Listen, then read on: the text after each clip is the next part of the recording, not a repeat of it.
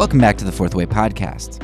In this episode, I want to draw our formal incarnation season to a close by recapping and concluding. First, I want to remind you that this series was not an assertion of my great incarnation to the world. Rather, it was reflections on how God has been convicting me and what He's been showing me. I live a pretty non incarnational life, but I'm beginning to see that to truly follow Jesus all the way, I need to work on becoming incarnational in a lot of different ways. Part of that change may be a call for me to embrace physical incarnation, to go where the oppressed are and to live among them. In doing such a thing, that may mean that I give up some of my connections and power and embrace a life of more powerlessness. This is a call to positional incarnation, to put myself in a similar position as the oppressed. And of course, changing my location and position in society will likely lead me to have different experiences in life.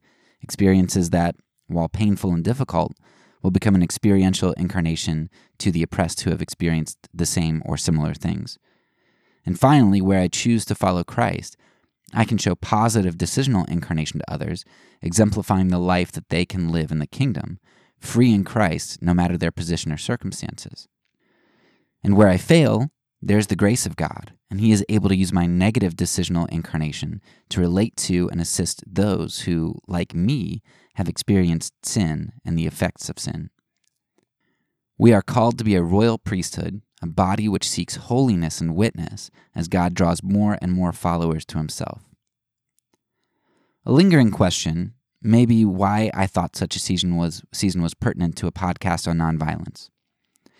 First, it's important to see that Jesus became incarnate to his enemies. He lived and died for us while we were still sinners at enmity with God. Incarnation isn't only for those we deem circumstantially impoverished, but those who are morally impoverished. We may ask what it means to be incarnational to the poor, but we ought also to ask what does it mean to be incarnational to our enemies? And isn't that really the primary question Jesus answers resoundingly with the cross? To say that this isn't answered in the cross is to think that we really weren't God's enemies, or that the cross wasn't a demonstration of love, but rather a mere pragmatic action by God to win us back. It wasn't for us, God's enemies. It was more for God, right? But if we face what the clear truth is, that enemy love is at the crux of the life of Jesus, and this is what it means to be incarnate, then we have some serious thinking to do about how we become incarnate, even and especially to our enemies. Second, Jesus doesn't just show us that enemies are important, he shows us how important they are. They are important enough to love that it cost Jesus his comfort, his pain, and his life. The atonement has many different facets we could explore, but one clear facet is that Jesus bears the consequences of sin. All of the weight of human sin, the grasping at power, jealousy of Jesus' power with the people, uh, frustration that Jesus wasn't overthrowing Rome, fear of Rome that Jesus would lead an insurrection, all of that, that sin and that grasping at power, that evil, came down on Jesus at the cross and Jesus bore it. Part of what it means to become incarnate is not simply that one makes incursions into the world of another, but that one bears up under the weight of another's world. Jesus didn't simply come down to earth and show solidarity with us for a moment, then ditch us when times got tough and cross became imminent. He who knew no sin took upon himself the suffering and consequences of that sin. Many of us can't imagine suffering unjustly at the hands of our enemies because that's not only unjust, but because we think that our enemies will then win, won't they? But Jesus shows us that bearing suffering, even unjust suffering, is a part of what true, full incarnation entails. Finally, Jesus shows us what I called in season two the ethic of inconsequentialism. Whereas most of our ethics are consequentialist, meaning that we use results and ends to justify the means that we, we employ, Jesus shows us that this is the original ethic the tempter employed in the garden. When we seek to define good and evil for ourselves and to justify our actions with some end which seems good, we are opposed to God. It's the temptation Jesus constantly fought off, and it's the temptation ultimately defeated and put on display on the cross. Jesus didn't count equality with God something to be grasped. He submitted to foolishness, to seeming ineffectiveness and defeat, because he knew that faithfulness to the sovereign God was what it meant to be a true human and to have true power. And God vindicated this ethic for us with a powerful display of the resurrection.